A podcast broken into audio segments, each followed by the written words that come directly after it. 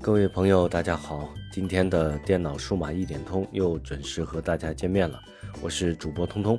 今天我们来继续聊一下电脑故障排除的话题。之所以要继续去聊这个话题，呃，是因为之前的节目虽然聊到过类似的话题，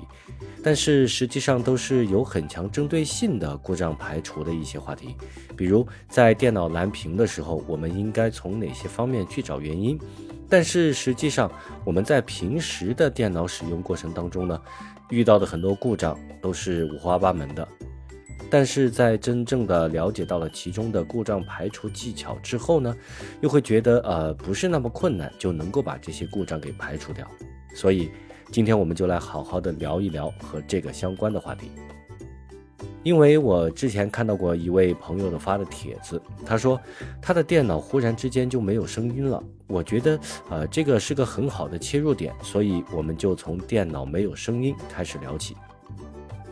其实和电脑相关的很多故障，我们在遇到了之后，首先要去考虑的事情呢，就是啊，这个故障产生的时候和之前的正常情况下相比，有没有什么明显的改变？比如，我们是在拔掉了音箱或者是耳机的连接线之后，发现了电脑没有了声音。那么，为了少去做无用功，我们应该首先去考虑音箱的电源线有没有接好，或者是开关有没有打开。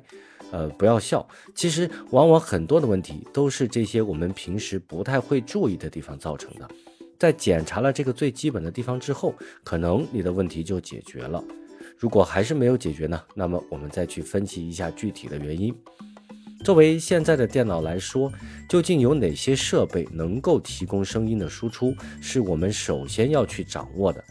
除了最基本的声卡之外，像是 HDMI 接口或者是 DP 接口，其实在提供视频输出的同时呢，也会提供音频输出的功能。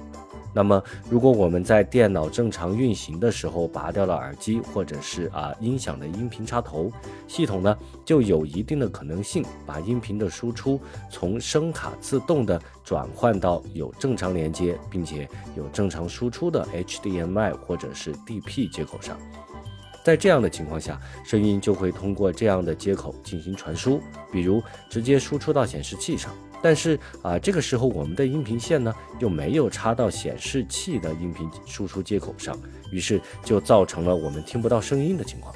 要解决这样的问题呢，其实也很简单啊。如果你是 Windows 电脑的话，可以啊通过鼠标右键点击桌面右下方的小喇叭的这个图标，然后呢去选择啊打开声音设置。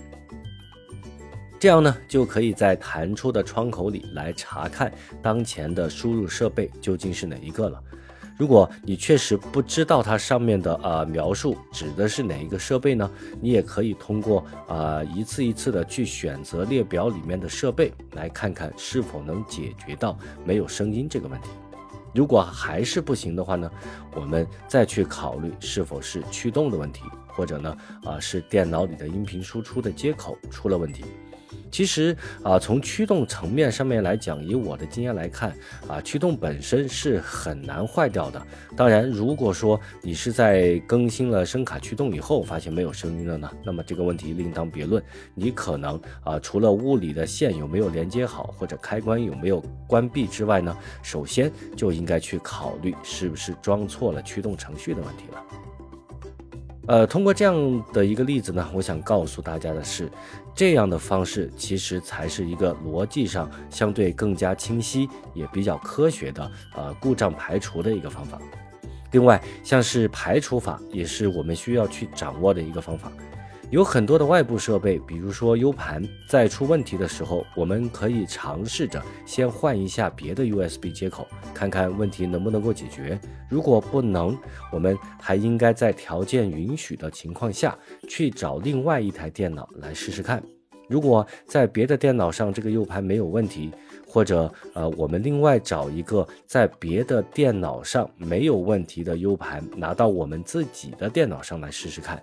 如果这个 U 盘在我们的电脑上也没有问题，那么我们就能够判断出来，最开始的那个 U 盘要么是彻底的坏了，在我和别人的电脑里都没有办法正常的使用，那么要么就是这个 U 盘在我的电脑上存在兼容性问题，它在别的电脑上能用，另外的 U 盘呢，在我的电脑上也能用，但是就是这个 U 盘在我这里没有办法去用。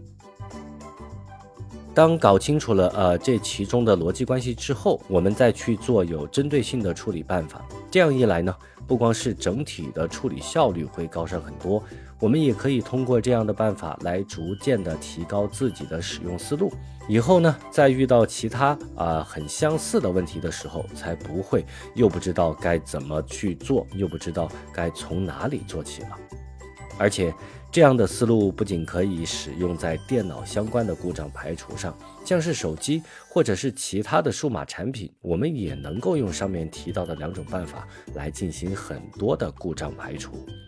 比如大家最常见的手机充电线不充电的问题，到底是充电头坏了，还是数据线坏了，还是单纯的就在自己的手机上没有办法用？通过排除法，我们就能很快的找到其中的原因。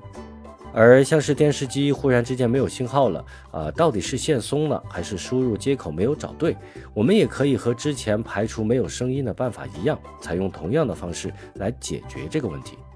所以今天这期节目的目的，其实不是通过大量的特定的故障来定向的教大家排除特定的问题怎么去做，而是想要给大家分享一个处理问题的思维方式。我们在掌握了这样的啊思维模式之后呢，就能够自己去处理更多的问题了。另外，如果别人正好在帮你解决问题，那么你也可以多去问一问，多去学一学。这样操作的目的在哪里？为什么要优先去考虑这样的问题？这样长期的积累下来，你也会慢慢的去变成一个数码高手的。好了，这期的节目就到这里了。不知道你在这方面有没有遇到什么特别难缠的情况呢？欢迎你能够通过留言的方式来告诉我，我也会和其他正在听这个节目的朋友们一起来帮你解决解决。如果你觉得这期节目做的还不错，那么关注、点赞、订阅、转发也请随便来一个。你们的关注是我持续更新的最大动力。这里是电脑数码一点通，我们下期再见，拜拜。